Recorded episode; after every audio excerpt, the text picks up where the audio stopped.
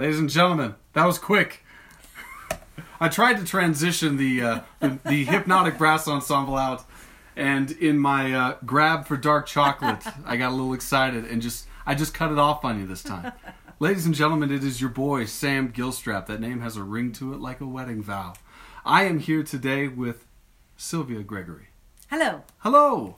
Hello. Thank you for being a guest on the the Ghost Lights podcast. I am thrilled to be here. This Thank you for asking me. Absolutely, this is an exciting time. We're uh, we're trying to do big things over here with my laptop and cellular phone on a on a uh, on a tripod selfie stick. That's right. Yeah, That's how it's done. Exact, exactly. It, it doesn't get any classier or more professional than this That's all right you now. need. How are you doing on this fine Sunday? I'm good. I'm good. It's a beautiful day. Absolutely. I'm looking forward to the evening and just hanging out with my husband Sam and Nice, doing that. cool. Yeah. that's a great thing to do. It's a well, great thing. without without any further ado, you are.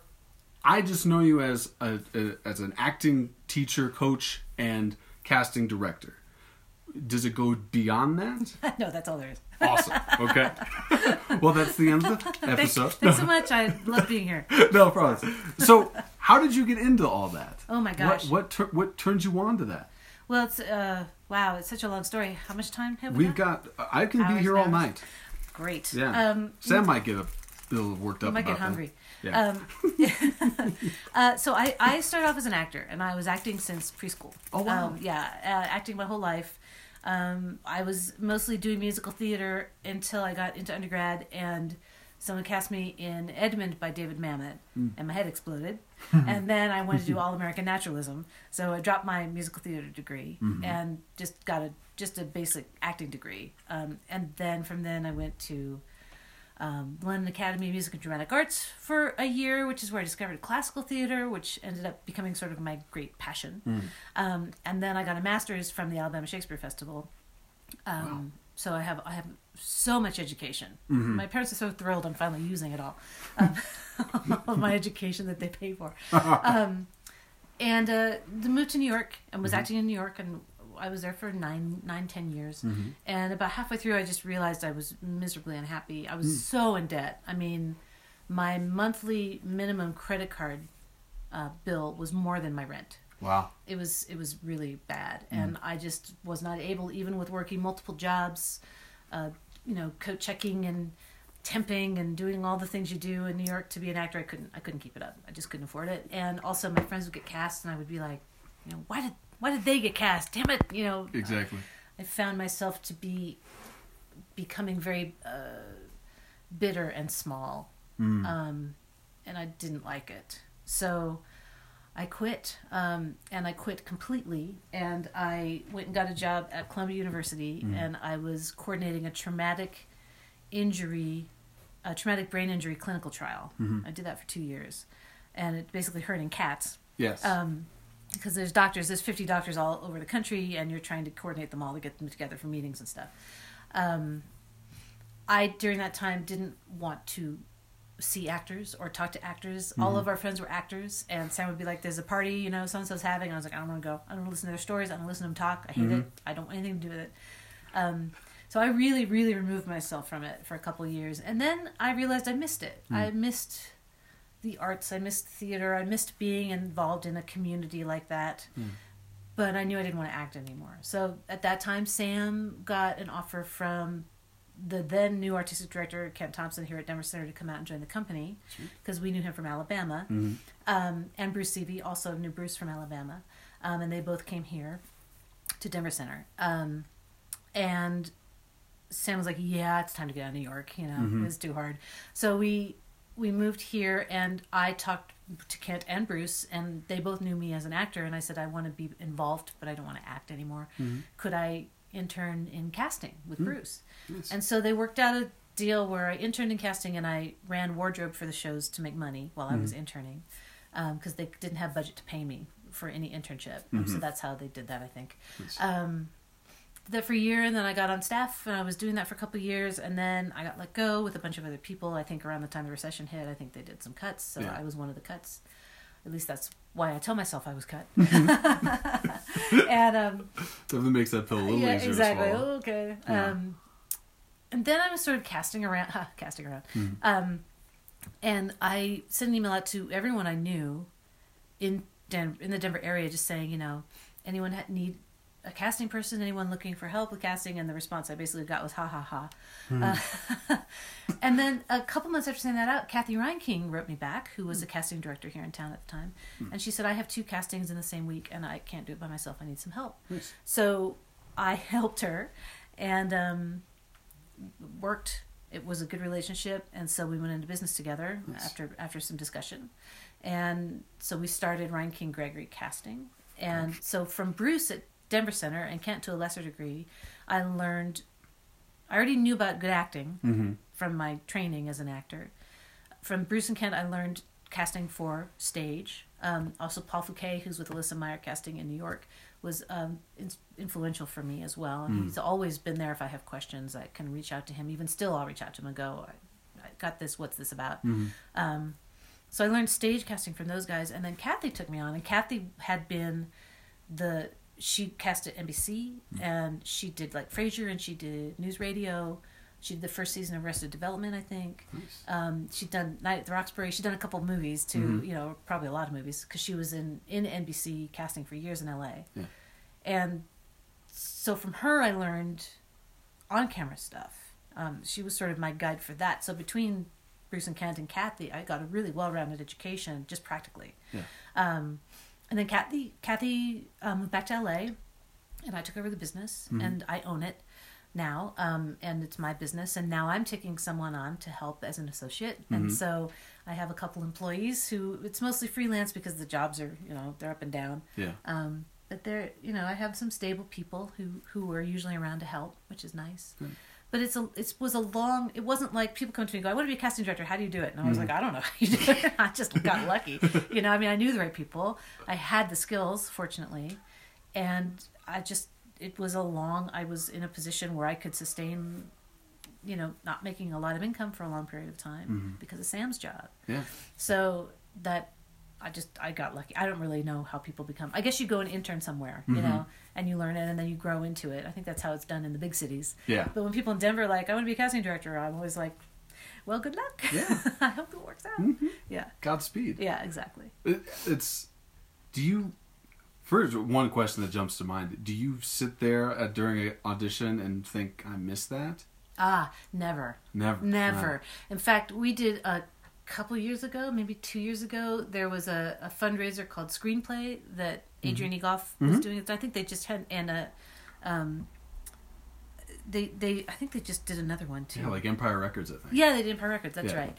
Um, and um, we did Breakfast Club, Hmm. and so it, the idea was that all the people who were playing the teenagers had been teenagers when the movie came out. Mm-hmm. So Sam was the nerd.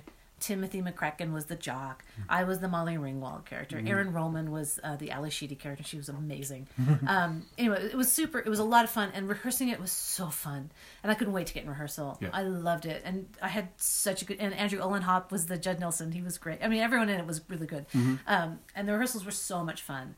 Um, and um, we got to performance, and I was just like, I'm gonna, I'm gonna throw up, and I don't want to do it, and I couldn't. You know, John Moore was the principal, and he was getting all the laughs, and I was like, oh, screw that guy, John Moore. Um, he doesn't know acting, but but I really was like, I I have this speech towards the end, and I just rushed through it so fast because I was like, I cannot wait to get off stage. I cannot wait to get this over with. Um, so that was every now and then I try acting again, and I remind myself how much I do not like it. Oh. Yeah. What what what was the things that excited you when you were in school, as you started studying it? Well, um, initially it was the costumes. Initially mm. it was wearing really pretty dresses. Yeah. And my my graduate um, advisor, I made him laugh because I was always being cast as a boy, hmm. because or a eunuch. because I was tall and at the time very thin, I didn't have any curves, so I wasn't getting cast as women, and or I was the very masculine woman or whatever. And I mm-hmm. went to him for our final thesis project, and I was like, "Please, please, please, can I please have a pretty dress for this one?" So we did a restoration play, and I got this beautiful big purple dress with this big wig, and I was like, "Yay, finally a pretty dress!" Um, but no, I, I think I really loved. Um, for me, it was always about the other people Ah, for me it was always about the other actors it was about working with other actors i love actors i'm attracted to actors not you know Yeah. like as a magnet pulls people. I'm, Mm-hmm. I find them to be fascinating and smart and funny and yes, narcissistic, but sorry. No, Um, it's totally fine. um, but uh, I just uh, I love them. I love being around them. I love Mm-hmm. their creativeness. I love the surprise that they bring out. Uh, and for me, it was also being part of a community and having a built-in group of friends. Um, whenever you do a show or you're in a grad company, grad school, or whatever, you know, you have your built-in group, and Yeah. it's there. And if it's for two years or eight weeks or whatever, you know, those people usually, mostly, are there for you. yeah. And then now with social media, you keep it used to be you didn't have that to keep in touch with people, um, and you just sort of they would just come and go through your life. But now it's really nice to be able to keep up with those people or find those people again. And, Yeah. you know, I'm friends now on, on social media with people that I did shows with back when I was in New York, who I never thought I'd see again. You know, but it's really fun to be like, oh my god, they have three kids, or whatever. Absolutely. Yeah. That's really cool that what the main thing that pulled you in is the community and then to see you as a casting director like you're you're creating communities do, or do you feel that way? Oh my way? gosh.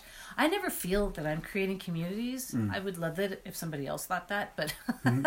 but I, I think I'm going to reference John Morgan. I think that's his job. Yeah. Um, he's very good at that. Nice. Um, but uh, I'm just thrilled to be a part of a place that has such a strong community, Mm. that has such a, a people who care for each other, Yeah. people who don't know each other who care for each other, Yeah. um, people who support each other when they need it, whether they know each other, whether they're friends or not. Mhm. That to me is amazing, and you know, this is the strongest knit theater community I've been a part of. Maybe that's partially because it's a smaller town than New York or, or LA, which are London, places I've lived before. Um, but I, I just think people really have each other's back here in Denver. I like that a lot. Definitely. Yeah. Yeah, it's it's one of the things I, I think you I think there is a big part of it that is in terms of our scope as a theater community. It seems to be narrower, and um, it's really cool just how I mean even at all levels. Like when I like when I showed up at the Arvada Center last year, it was yeah these were all people I knew, but then like there was such there was such crossover. Everyone else seemed to know each other to a degree, was kind to one another, understood that. Uh, I mean, at least for me, I was I'd never been on a, in an, an environment like that, a professional environment like that, and there was no ego that that mm-hmm. knocked me out of it or made me feel like I didn't belong. Mm-hmm, mm-hmm. And it's and I and I think that's really kind of cool to see that how much they're there for each other, as you put it. Yeah, and I mean, of course, there's the random occasional jerk. Of you know, course, there always yeah. is. Um, but it's uh, I've got some backup should we need it. great. So, where were we? I was just going to say, um, even though it's a smaller pool, Mm-hmm. I'm always amazed at how many new actors or actors I haven't seen there are in Denver Yeah. who are very good. And I know that there's a constant inflow and there's a flux. You know, people come into town and then people leave town, and Mm-hmm. um, I know that happens here a lot. But I'm, um, no, it's all you. Um, but I'm always. I'm always really delighted at actors, or you know, I just met someone I can't remember who it is right now, but recently met someone who's been here for years, who I didn't know, you know, and it was like, oh my gosh, I should know you, you Yeah. know, and why haven't I seen you, or what are you doing, you know? So, I, I keep saying it's a smaller pool, but I want to emphasize that it's it's still a fresh and rotating pool, Absolutely. and there's a lot of really, there's, it's a smaller pool, but there's a lot of really good people here. Mm-hmm. So, Definitely. yeah, From with your multitudes of perspective in terms of your casting, because you do film Yes. or at least TV, and then you also do s- stage theater. You're you are the CSF guru. How is there a difference to what an actor should be doing at those auditions? between like an, a commercial audition and a stage audition, Yeah. a Shakespeare audition. Mm-hmm, definitely.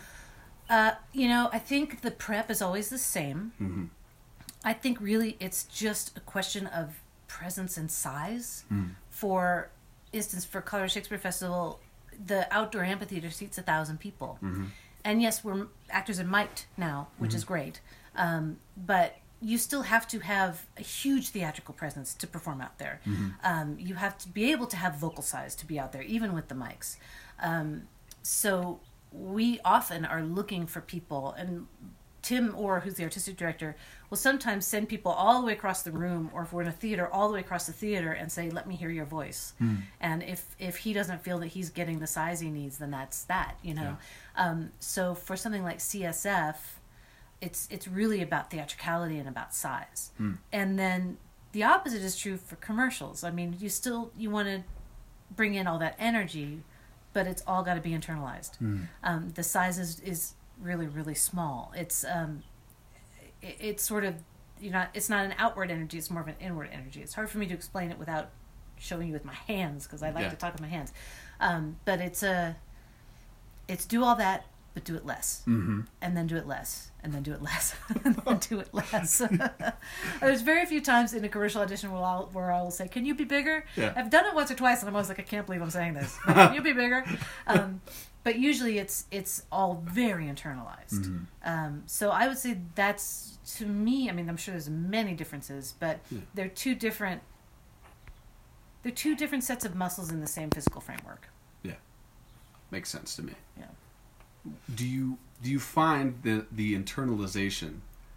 Does it is quality of acting even on those when for me I I am a guy who really likes to bring it in. Uh-huh. Sometimes like I Uh-huh. mean just I'll, I'll even get verklempt. I'll clench my ass and Uh-huh. try and have you all come into me to Uh-huh. get the moment. Uh-huh. Does that? Do you find that there's a that there's a quality that's better a stage, or are you looking for like a balance to be struck in terms of like? Maybe my question is is missing here. What am I missing? what do I need No, definitely. Uh, so, so for film, yes we bring it in. Does it is it harder to get pulled into that? Take two two For be, me? yeah. as an as a viewer and observer Mm-hmm.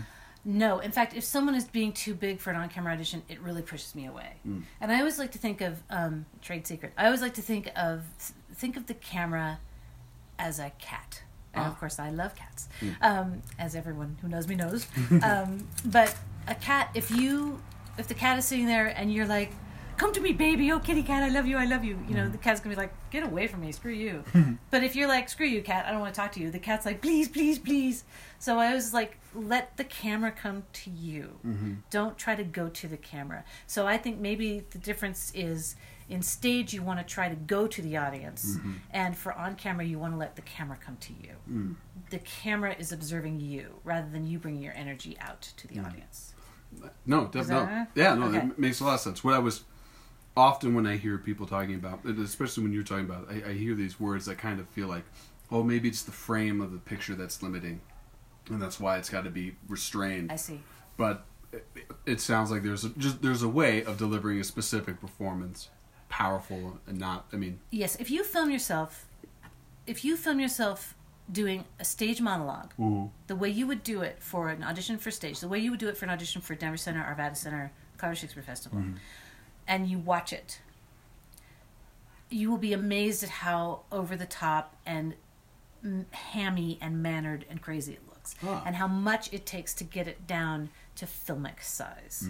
Um, how little you need to be doing to be filmic. Mm. It's it's uh, it's very hard to explain without just practicing it. But what you want to do is just take all of that energy and all of that size and hold it inside like a little ball of energy mm-hmm. and just bring it out through your eyes. And I don't mean like be crazy eyes, no, yeah, but on camera, everything is expressed through your eyes. I mean, there's still physical work and stuff, but mostly it's it's not a big physical performance usually, unless you're spacey and usual suspects or something like that. That's very physical. totally. Dogs. Oh my god, The dogs are killing each other in this neighborhood. I'm terrified right now. Oh my god. At least we're up here on the third floor. Yeah, I They can't get to me. We're pretty safe if the zombies attack too. Definitely. Oh, good, good. Oh yeah, we can totally pick them off from here. Yeah, absolutely. Definitely. Do you have any? Do you have um, a rifle? I have no rifle. Oh, well, that's probably for the best. In case, in case this doesn't go well. I have some Uh, rubber bands though. That, that's perfect. Got him. Got him. He's he's still coming though. oh well. Um, yeah, so it's it's it's one of those things that you just have to play with, and students are always really fascinated when they see themselves and how and they're like, I felt like I was doing nothing, and it's like that's it's it's really a case of do don't show for on camera stuff. Yeah. Don't show me that you're doing something, just do it. Yeah. And that's when they say, you know, just acting as being, you know. Okay, I mean, yes, it is, and that's absolutely true. But what is it? What I don't know what that really means. But it's just really just about don't show me that you're brushing your teeth. Mm-hmm. Just brush your teeth. You know, Mm-hmm. um, whereas sometimes on stage you have to show me that you're brushing your teeth because the people in the back row of the thousand seat amphitheater can't see it if your hands just in front of your face. you know? Exactly. So there's part of the difference too. I think. hmm Do you, when you, is that a, is the show a big sign of somebody who is new to the game? New to the game or not, not studying. Mm-hmm. Yeah. Yeah. New to the game or not connected. Yeah. Um, I mean, because I've seen people who've been doing this a long time who still come in, and sometimes they show me instead of just doing it. Yeah. And if I can get them to where they're just doing it, they're great. But there are some people who are, who've been doing it for so long, there and they, you know, uh, acting styles are like fashion; they change. Mm-hmm. Um, it becomes certain styles become dated. And if someone comes in and they're doing stuff from the 80s, styles, acting styles from the 80s, I'm going to be like, that's not what we're looking for. You know, I mean, um, if you watch, you know, film acting, Mhm. and if you watch Shakespeare film acting, it's Yeah. really clear. Like you watch Olivier's Henry V, and then you watch Branagh's Henry V, and then you watch Tom Hiddleston's Henry V. You have three different, very three different styles of acting, and Yeah. the Hiddleston one is now contemporary. You know, I grew up with the Branagh one, which to me was mind blowing. But that's dated now. You go back and watch it, and you're like, "Oh my god, Yeah. woo!" Um, I mean, it's still great, but it's it's uh, it's not what we do right now. There's Yeah. and so, oh, I've lost the thread of the question. But No. I think no, I think it's some people come in and they're they've been doing the same thing for so long, and they haven't been studying and they haven't been keeping up with new trends. That I'm like, well, that's a dated performance unless I'm looking for that kind of performance, especially for on camera stuff. Totally. You know, I just Mm. walk away. Definitely. I was gonna. I had a train of thought in regards to like, the the levels of Shakespearean acting. Has that changed for you in the years you've been casting? Have you seen the change itself in terms of contemporary Shakespeare acting, Absolutely, classical? absolutely, yeah, Mm. absolutely. How does that manifest itself, Well, in your opinion? I still struggle with it because I because I was um, weaned on Branagh. Mm. His style to me is still incredibly relevant to Yeah. me. Um, and students watch it and they're I can see that they're like, this is this is oldie timey, you know. Um, it's a it's very chewy, you know. Mm. It's over it's a over overacted. It's very flo- flowery. It's very it's it's excellent Yeah. and if you haven't seen Branagh's Henry Five, I recommend everyone run out and see it. Um, but but then you see actors now coming out of New York City and the stuff that they're doing with Shakespeare. It's much more conversational. I saw Hamlet at Ashland, Hmm. um, I don't know, two seasons ago, and it was all sort of death metal, rock and roll. It was really cool. Um, and the guy who did Hamlet, when he did the to be or not to be speech, he actually had a microphone and he started under the audience going, "That is the question. That is the question. That is the question." On the microphone. Hmm. That is the question. That is the question. That is the question. Um, and then he came out and he held the microphone up to an audience member who went to be or not to be, and he was like, "That is the question." It was very contemporary, very conversational, Hmm. um, and it worked like gangbusters. Um, Yeah. It was still filled with passion. It was still filled with emotional truth, you Mhm. know, but it was um, it was just more naturalistic in a way. Um, I also see more and more, and um, Tim Orr is really great about being aware of this and Mhm. um, trying to cast against gender as much as like we just had a female Hamlet last Yeah. season at Colorado Shakes, which is super exciting for everybody. I don't know that everybody really loved it. Some people were like, no, but Mhm. that shouldn't be that way. But I, I thought it was exciting and groundbreaking, especially for Colorado. Um, you know, there's love to get a trans actor in there sometime. Mm. Um, you know, we're trying more and more to be diverse, which we're behind the ball game there. Um, we're- we're really, you know, there's a lot of there's a lot of contemporary things that are happening in Shakespeare. When people audition, women are always coming up to me saying, "I need a good female Shakespeare monologue." Yeah. And I'm like, you know what? For Denver, actually, you don't anymore. You could do a man's monologue. Yeah. You could. It, it, I think that because some of the older, more traditional people in town have moved on, and now there's younger people involved Mhm. at the level of auditioning people. Um, Arvada Center, Colorado Shakes, Denver Center. Um, I think everyone's a little more open to come in and do Polonius if you like Polonius and you're a woman. You know, Absolutely. If it's a good fit for you, do it. You Mhm. know, so that certainly has cracked open for me. Um, just material choices is a Mhm. huge one. Um, Have you Yeah. felt like there's been? First, let me ask this question: As a casting director, there's a vision that you probably have to adhere to for whatever production company or director you're casting for. Uh-huh. Do you are you do you ever feel limited by what you have to look for, or are you allowed to take best person available? That depends. Hmm. Um, usually not. Um, certainly for on camera, much less so. Um, my on camera job is really to assemble the best pool of actors for those roles based on the knowledge I have for the client to choose from. Uh, so they will send me specs, they will send me references, and my job is to find those people as many options as possible of what they think they want to see. Uh, actors, a lot of actors don't realize, but for on camera stuff with us, if you come into an initial audition for a commercial, um, you've already been, if you have an agent, you've already been submitted by your agent, so they've already chosen to submit you, and then I have chosen from the people submitted you. So by the time you get to the initial audition, you actually already had two auditions. So this is your third audition. You just didn't know about those other auditions, Oh, but wow. your agent had to choose to submit you, and then I had to choose you from the vast amount of submits that I got to bring you in because I think you're a good fit for those roles. Um, so usually at that point in the process for on-camera stuff, the producer, the director, the client take over. They choose who's called back.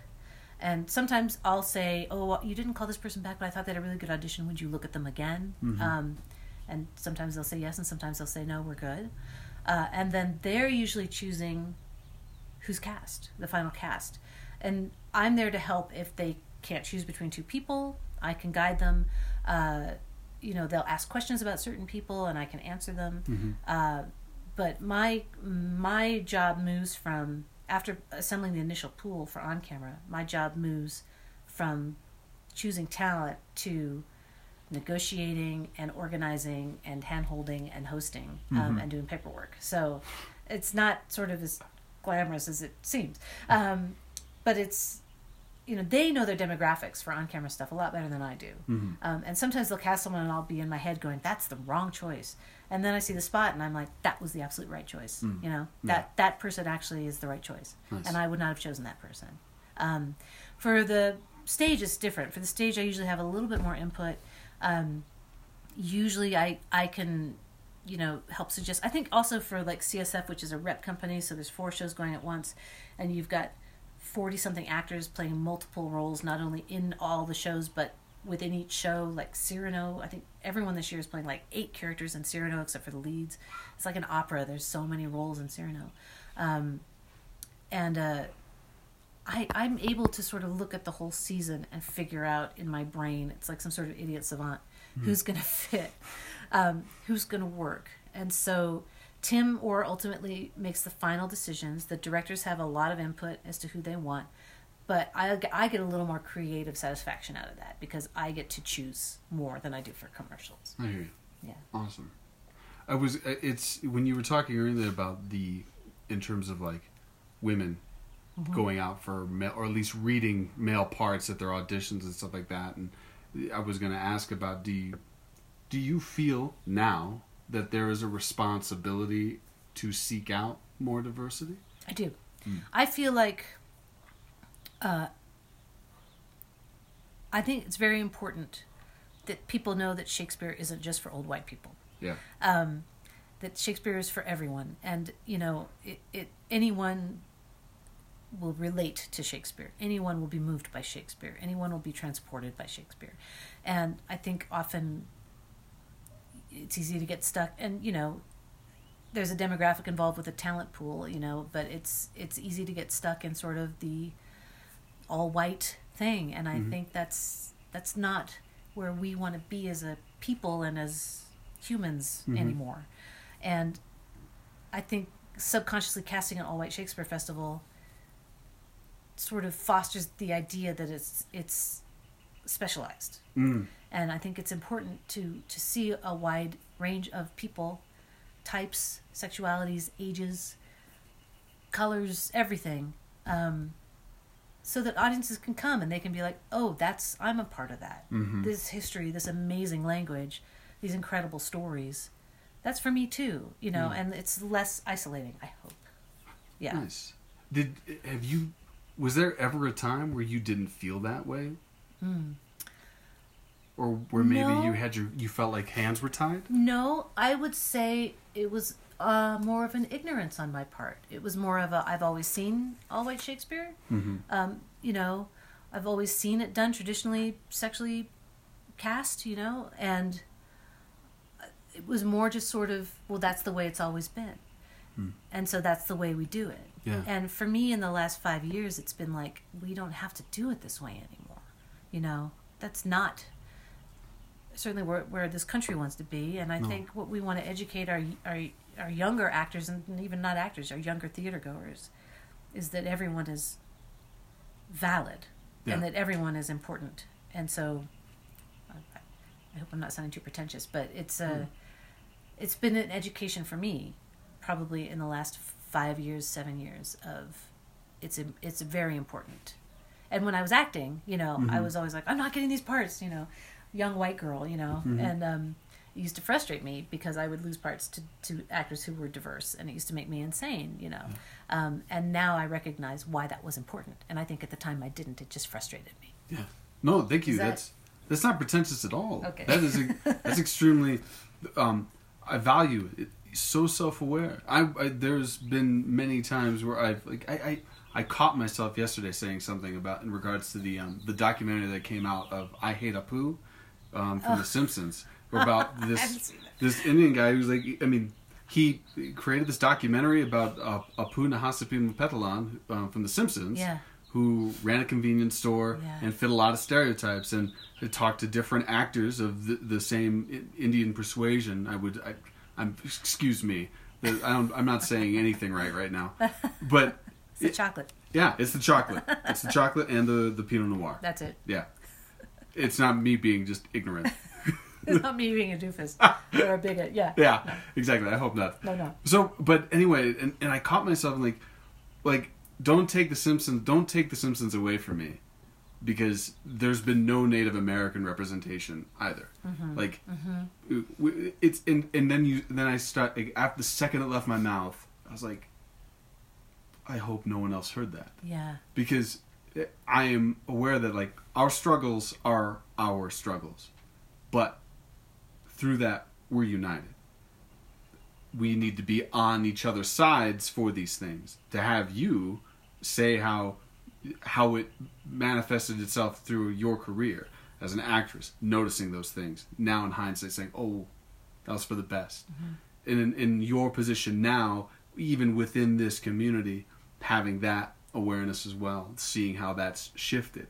That's it, it, for me as just an actor without a podcast. It's I'm excited.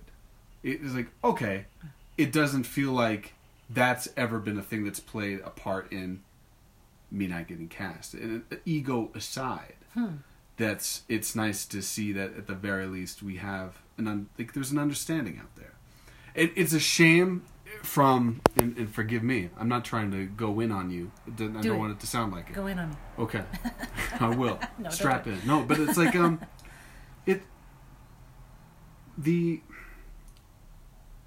the idea that it's happened within you- had mentioned the last five years in terms like this awareness of casting a much wider net Yeah. in terms of diversity. It's Yeah. like there's a part I'm like, oh, good within the last five years, and then I was like, well, what Five happened the last years. yeah, Yeah. But then, but that's that is an argument that I find is happening a lot uh, uh, now, more so than ever. Yeah. And I'm glad the argument is happening. And yes, the argument should have happened sooner. Yes. But we have to be thankful for the fact that the argument is now happening. Yes. That there is dialogue about Yes, and this is for the Shakespeare Yeah. casting. But I'm I do have to say that, and I told this story earlier. I was teaching a class, and I told this story. Maybe ten years ago, we were casting something for a commercial, and um, there was their favorite actor was an African American man. Mm-hmm. Their favorite actress was a Caucasian woman, and they're like, "Well, now we have to choose one, and then we have to find someone else to match them." Hmm. And I was like, "Well, why can't we just hire them together?" and and you, they're your favorites. Yeah. Why can't they just be married? And it was before Levi's did that ad campaign where they had mixed race couples and they had all the sparklers. I don't that that ad campaign to me was like opened up advertising for me as far as as um, mixed race and diver and diversity in commercials. Um, but they they said no, and I was like, why? I don't understand. And they said because at that time it'll take away people thinking about the, the product. They'll instead start thinking, was that a mixed race couple? And suddenly they're out of considering the product for those 30 seconds and they're thinking about what they just saw. And now it's not an issue. Now, I don't think people think twice about it now. Um, but that has changed in the last 10 years. And I remember about maybe it was eight or nine years ago going, can't we do this? And they were like, no. But for some reason, my bias has always been Shakespeare is, has, I've always seen it done, you know, mostly white. So mm-hmm. for me, since working at CSF, same, right? Yeah. And working at CSF, it's been like, that is not, and having the opportunity to go up to Ashland and see what they're doing up there, which, you know, they've been doing this for years and years. When Libby Appel moved in there, she was big, big on diversity, and that mm. was in the 90s. Um, but actually getting to go up and see it and being like, the audience doesn't think twice about it. The mm. audience doesn't, most people don't go, you know, well, they're siblings and one's Asian and one's white, or they're, you know, they're mother and son and one's black and one's Latino. Mm-hmm. I think they just don't think about it No. now, Definitely. which is how I think also awareness in general has opened up. I hope. I, yeah, I would certainly hope so. I think when it comes to like the, the, the casting thing, it's this. Um, and and correct me if if if you find that my opinion on this is off base, but I think relationships is the thing that brings people in the most. Yes, it might be striking to see somebody that does like the, the, you have a. There was a great example a couple of years ago at the Edge where they had um, Big Daddy played by a black man, and the rest of the family was white, Yeah. Great. and none of the children were white. right. And so that op- that opened up a whole lot of different questions for me about like, okay, who's Big Mama seeing? like, and, and and there were so many, and there were a lot of people like, yeah, but you, you, if you're casting the black guy f- for to cast a black guy, I'm like, there were people who wanted to do an all black cast. Hmm. Like, would that have irritated you? It- For me, and I I've directed one show, so forgive me, but like, I want the best people telling the relationship part of that that that mm-hmm. story. Mm-hmm. If you can sell me on the relationships and whatever your truth is, your wants and your needs in a given moment, if you can sell me on those, I'm not really going to care what you look like. That's how I get brought in. Now uh-huh, I'm uh-huh, I'm uh-huh. not every man, but Well, is that it- similar? Yes, it is, and it also depends on the storytelling. Mm-hmm. Uh, what are the needs of the story? I mean, sometimes with some shows, like uh, I just saw Detroit '67 at the Curious, you know, the, those roles needed to be cast the way they were cast because that's what tells the story. Yes. Um, Shakespeare, you know, if you're doing Othello or if you're doing Titus and you have Aaron the Moor, mm-hmm. I mean, those those guys somehow need to be an outsider. Yeah. You know, if it's not, you know, if it's not their ethnicity, it's something else. But the, you know, it's that tells the story. Yeah. So. So for me, it's it's more about the relationships are super important, but how do they tell the story? And sometimes it's like it doesn't matter. It doesn't matter at all to tell the story. It doesn't matter. We mm-hmm. can have everybody in here we want. We can have trans people. We can have, you know, a handicapped person, a person with disability. Uh, we can have all this stuff, and the story is still going to get told. So the demands of the script. Mm-hmm. There they go again. Yeah. It's not me, I swear.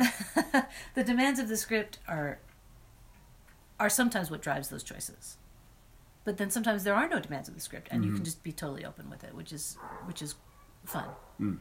Yeah. Or, now it kind of shifts a little bit to when you see a specific demand in a script. Do you are are you like, "Uh?" Well, do you feel hand, handcuffed or no? Uh, it depends on the script and it depends on the director. Nah. Yeah, and usually the directors are the ones. Don't get fired. Yeah, uh, I love you. Um, the directors are the ones making those decisions. Usually, um, we did have a, an issue with uh, wasn't an issue, but a conversation this year with um, "You Can't Take It With You" Yeah. at Colorado Shakespeare Festival in the casting because there's a couple and Rheba and Donald are their name, mm-hmm. and they're written as uh, black characters mm-hmm. in the 30s, hmm. and it's a they're servants, and it's very it's very of its time. Mm-hmm. And the director and I had she was like, I don't know what to do about this. You know, she's like, obviously they can't be they can't be black anymore. You know, that's not going to work because it's it was very it was it was now it was it's offensive you Yeah. know at the time it was not now it is. but the characters are in the play and they're part of the story uh, and so she and tim and i talked about it and agreed that ultimately i think even she at one point she or somebody was like well let's make them irish which I think when they did this at Denver Center, those two characters were Irish. And one of us was like, but wouldn't it be nice if there was no ethnicity involved at all? If there was no, you know, regional anything? So we shifted it to class um, because the families all, you know, Upper West Side, New York, they're all very educated. Um, he goes to Columbia University to watch commencements, you know. So we were like, well, the family is here, so let's make these guys instead of choosing an ethnicity to plug them into, let's make it more of a working class thing. Gotcha. So we were able to look at the demands of a script that had something that was dated Mm-hmm. and find a way to make it, we think, still work in a contemporary, even though it's a period piece Yeah. and it's going to be set period, it has a contemporary element to it or, or change to it that hopefully will work great. Yeah. I'm hoping. Yeah. and, you know, and also we have one of the richest characters in the play is being played by a black woman. So, you know, so we have diversity in other roles in the play. Nice. Just, we were like, nobody who's any who's not Caucasian will be a servant. You Yeah. know, that was sort of our goal with casting that. So I think I think we did that. I Oh, hope we did. No, that, that's Yeah. fantastic. I'm glad that there was able to, that you were able to have that that conversation. Like, I was too, yeah, and they're very open to it, which is great. fantastic. Yeah. Um, as you look at what you do and your place within the community now, Hmm. what are some of the things you're starting to? You're, you're, you're, is there anything trends you expect happening in terms of casting going forward? Oh my gosh. Um, I always hope that the best person for the role will get the part, and I Mhm. know that's naive, even still.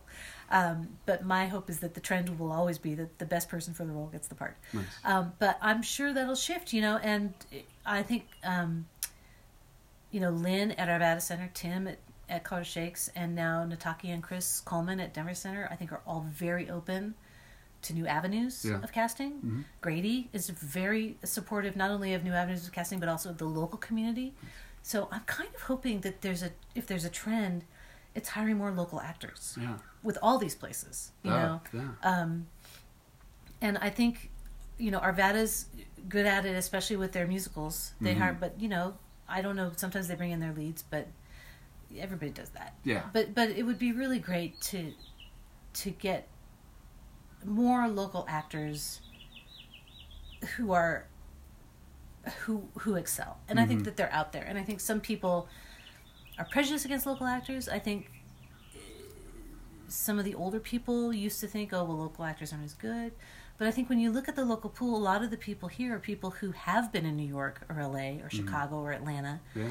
And they've moved here for quality of life, or they've moved here because their spouse got a job. hmm And they're just as good here in Denver as they were in New York, Chicago, LA, or, you know. Mhm. And I've seen that happen in, I've seen, you know, actors who, you know, work here a lot Yeah. come in and you know and people from new york are like well they're not good because they're they're when i was doing i did a commercial once and I, i'm fortunate to know people at the denver center so sometimes when i do commercial castings i'm able to bring in actors from denver center who are here from out of town. Mhm. and so we had this big new york client come in. They were just jerks. And um oh that was not a good day. But we had an actor um, who was working at denver center at the time come in and do his audition. And they just he left the room and they were just like oh these local podunks. They don't know what they're doing. And i was like okay that dude has a tony nomination Wow. you know and you Mhm. don't even know so it's it's a it's a bias and i'd love i'd love for i think local people more and more are recognizing that local talent is good Definitely. but i'd love to just erase that eradicate that bias completely uh, How? What do you think facilitated that bias, or facilitates it to this day? I think it's a oh gosh, I don't know. I'm speaking for other people because I don't have this bias, but I think people think, oh, it's a cow town. Mm-hmm. It's just this small town, Yeah. you know, and they don't they don't know what's current and they don't know what's relevant, and it's just a it's just a prejudice that a lot of people who live in these bigger cities have when they come here, Mm-hmm. and they don't recognize. I mean, I know so many actors in town go to New York and see everything, or you know, they go to Atlanta. They're working. A lot of the actors in town are flying to New Mexico, working down there a lot. Yeah. I mean, I I can name you twenty Denver actors who were on Breaking Bad. Mhm. You know, off the top of my head, and people are surprised by that, or they don't they don't they don't think that. I, I just think they think, oh, it's a small town. They never left it. They grew up there. They don't know what they're doing Yeah.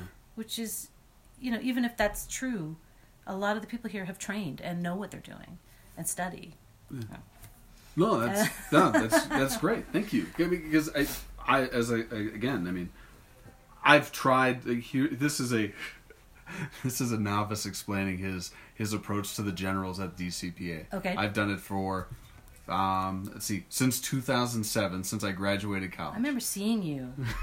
I think in 2007, you were really skinny and you had really long hair. Yeah, I not so skinny anymore. The Well, hair's there. It was longer, yeah. and I remember that. Definitely. And Well- how much you've grown since then. Yeah. I, I see it. I've noticed it. Well, I, and and that and that means the world to me. That's awesome. I, I, I, the I've always described it as this, and the, my my my motto is changing. I'm married to the game, and I love my wifey, and the game is theater, mm-hmm. and I want to get as really good as I possibly can be. I've and I've I've shedded the desire to be quote unquote great. It mm. still creeps its head in every once in a while. I'm I'm a product of I'm a, I'm a I'm a single child of a single parent mother. Mm. Attention was what I always craved. I always got it, but she had to work. Yeah. She was busting her hump 12, 14 hours a day. And it never dawned on me till I became an old man, a 34 year old man, Oh, and go yeah, like, "Oh, so old." yeah, no, totally." By all means, yeah. And I would just I marveled at, at that in terms of her work ethic to, to provide for me, but it for the longest time it was me, me, me, me, me. Yeah. Give me the opportunity. Uh-huh. Like what what don't I have? You think I don't have experience? Give me the experience. This idea that they can believe in you right off the bat. They can believe in you if you show preparation, skill, Mm-hmm. and determination. Not just eager determination. Mm-hmm. And while I had that in 2007, I I still don't know what's going to happen on the 28th when I go in there at 1:45. I've got, but yeah. I've I've listened to people who talk about what you need to do, what you need to show. I'm thankfully fine tuning a lot of these resume requirements for your class at the DCPA. It's been really rewarding from that perspective Good. to watch you two, you and Sam, who teach it, work on specific things, and you both have a great knowledge of acting. That, that- I mean, I'm sure there, there was a part of me. I will. I'll be honest with you. It was like, I wonder what notes she'll provide outside of a one-on-one classroom setting, Uh huh. and it's right on par with what was there in that moment when we were working and talking about choices and wants and things like that mm-hmm. for mm-hmm. your monologs mm-hmm. spelling those out so you can see those thoughts those transitions. Um, and that because then if you've got that in your back pocket when you show up then you've got something that a percentage of the audience or should say the the actors coming in don't necessarily have. And that's exciting. Yeah. but when i what i was trying to get to was like when i came into it there was like I, you mean i've got to go to la to be juror number five in law and order mm-hmm. to get a to get an understudy role at the dcpa and then that, i've definitely seen that change. It has shifted. and there and there and the the actors that are getting those opportunities i'm lucky enough to have known to have worked with some of them to know them and they yes they are deserving. And that for me has opened up more positive energy when i show up there. It may take another 10 years it may take another two weeks But think about where you were, you know, in 2007 when you came into audition, and then this year you've you were in Waiting for Godot at the Arvada Center as Pozzo, incredibly challenging role. Um, you just did the show at Betsy. Um, I mean, another incredibly challenging role. I mean, you you may not see it because you're living in it, but you have grown and you are getting opportunities that you weren't getting back then. Absolutely. And that's happening, you Yeah. know. And I think the more you study and the more specific, I think even actors who, you know, have been working for 40 years, they forget specificity and actions are key, you Yeah. know, and they just start doing what they do because they're good at what they do. Yeah. And it, it's a little bit of laziness. And I think it becomes a little less interesting. And I think any actor, like one thing I, no, I'm biased, but one thing I admire about Sam, who's my husband, um, is that he has always, when he's worked at Denver Center, and he's now in his mid 50s, um, he still looks at the actors coming, the young actors coming right out of school from New York, from wherever they're coming from, Chicago, LA, whatever programs, Northwestern, whatever they've come out of. And he's like, what can I learn from them? ah What are they bringing that they know that I don't know? smart And that to me is what keeps him relevant Mm. and what keeps him interesting. Mm-hmm. I'm using him as an example because he won't get mad at me. But um, but I think it's he's always re- he doesn't he doesn't go up to the young actors and go, well, you know what you need to be doing in my day, blah blah blah. Totally. It's the opposite. He sits back and he watches, Nice. and he'll come home and he'll be like, God, this this kid right out of NYU did this thing and it was so interesting. I've never seen anyone do that, you know. And so, even though he's older and and you know he's towards the end of his career, he's still trying to learn, Yeah. and he's not judging where he finds his knowledge. Mm. You know, he Absolutely. recognizes that that younger actors have just as much to offer as someone with his experience and his Mhm. knowledge, Yeah. um, which I think is really great. I love that, and that's one reason why I like teaching. I've taught. I've been lucky enough to teach. I just finished the winter term at University of Denver. Mm. I've taught a couple semesters at CU Boulder. Um, every now and then I go speak to the students at Metro State.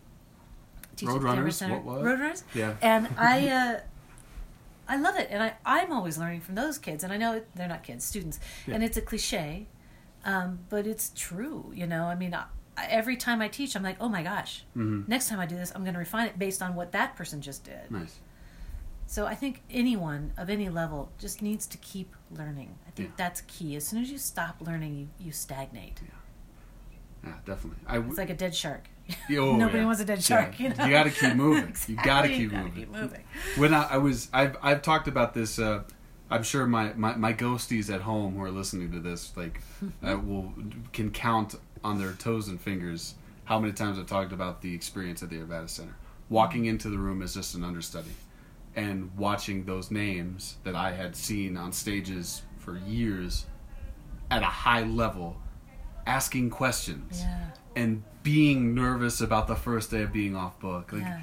the, that that that put me that knocked me back on my butt because I was there was this desire for me to go in there and be like, I'm gonna let the greats teach me, and they taught me so much more by being for feeling like they were on the students level Mm-hmm. not then there was no pretension in terms of like when they asked a question there was no there was no arms folded when a note was given in a in Yeah. a side eye like and so when i was sitting there getting hands on moment to moment stuff with jeffrey kent going like okay yeah i'm not feeling what you're asking me but that there's a reason for it. I'm gonna figure that out.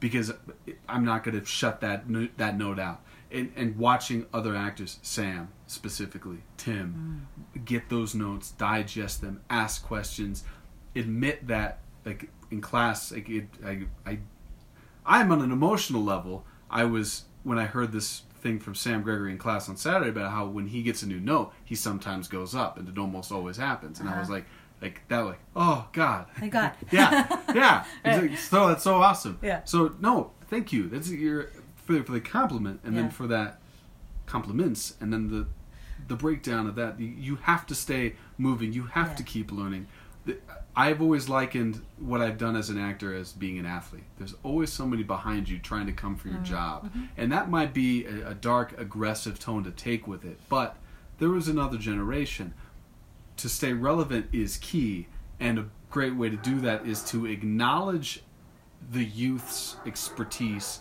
greatness in a given moment or with a how they handle something Yeah. and try and apply that to your own work never saying i've got all the answers i know when i've thought that i've been a terrible person to work Uh-huh. with and i've felt terrible about my work when i've gone home Yeah. Yeah. and so yeah.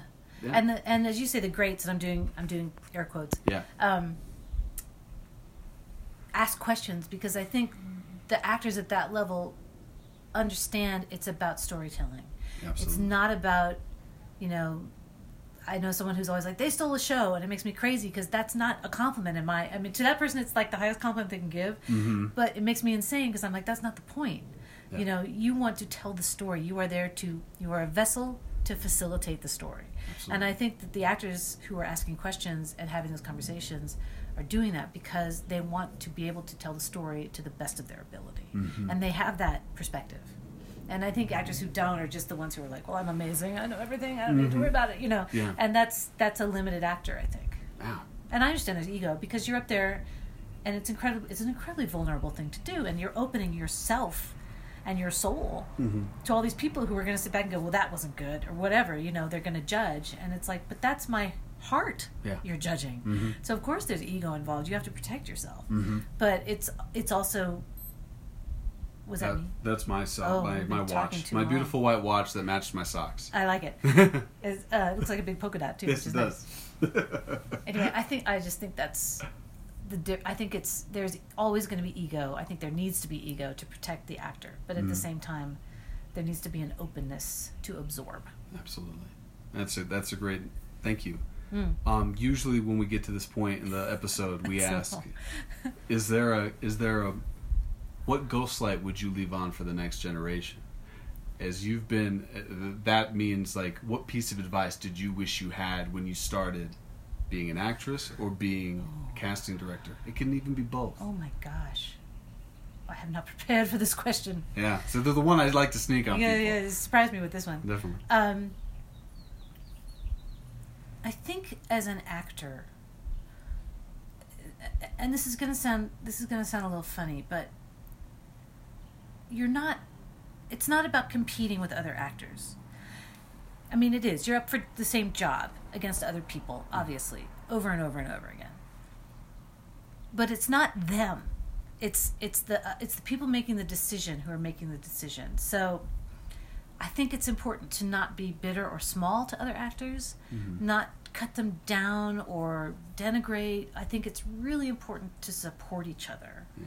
as artists. And if someone gets a part, that's amazing. And maybe you'll get the next one. But that person got the part because they fit all of the hundreds of criteria that were needed for that particular role. Yeah. I mean, if you've done your work, if you've prepared, if you come into an audition like it's a rehearsal, which I think is a great way for actors to approach auditions, as though you already have the part, you've done your prep, but you're there to listen and play. hmm If you've done all that, you've gone in, you've given your best, you've done your work, and someone else gets the part, it's just because there were a myriad of other things that have nothing to do with you that led to that person getting the part, usually. hmm Um, and so I think it's really important to help each other and to support each other. hmm And I spent years of my life not doing that, and I think it was a huge mistake. And now I watch other actors and I watch them try to psych each other out in the waiting room and stuff. And I always ask my people checking people in who was mean, who was a Mhm. jerk, who was playing head games, Yeah. because I don't want to work with that person Yeah. in the show or on the set. You know, and I pass that on to my clients. I, Yeah. I've heard this person's a bit of a problem. My PA said they were doing this. Uh-huh. Um, so I think it's just don't think of it as a competition with other people. Think of it as you're just going in, and one of these times you're gonna you're gonna fit. It's more about how you fit than it is about someone else is better or someone else is booking more. Yeah. You still have to train. You still have to study. You still have to do all your work. Mm-hmm. Um, but I would just say don't take it out on other actors. Oh, it's great. Right? Okay. That's absolutely fantastic. okay. Yeah, we, I, I've been on both sides for Oh. the myriad of reasons. I mean, probably just like you felt that there's this, there's this desire, especially when you think like, oh man, I crushed that audition. Yeah. I gave it my all. I Yeah. prepared for weeks. What do you mean I didn't get cast? yeah. Where's my phone call? Screw that guy. Like Yeah. I remember I auditioned for a show um, at the Arvada Center years ago for Billy McBride. My fly was down. Oh no. I stopped in the middle of my monologue, but I was the right age. Because so I mean, I, this was like 2008. I'd Yeah. been doing it for a year, right. but I there was a part of me when they cast this other guy. I was like, whatever, mom, we're going to see this show, Uh-huh. and it was a completely, like, oh, oh, okay, Yeah.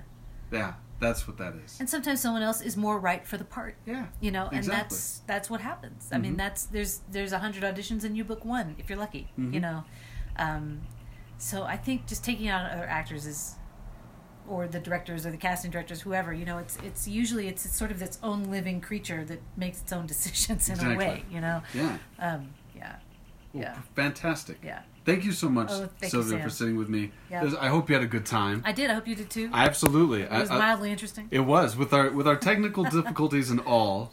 I think this is still going to be a great episode, Great. even if we start from the rambling of trying to get the Oh the God. recording device going back up. Um, ladies and gentlemen, um, Sylvia Gregory, Sylvia Gregory casting.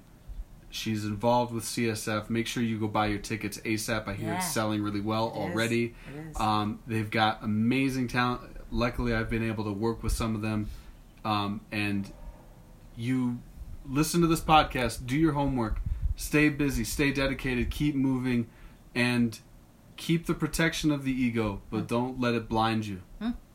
Ladies and gentlemen, the song is War by the Hypnotic Brass Ensemble. You can find them, like us, on iTunes. Subscribe today.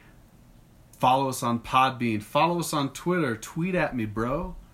Um, that's all I got for you. Thank you. We'll be back later this week with uh, Paul Page. Thank you again, Sylvia. You're Appreciate welcome. your time. Lovely.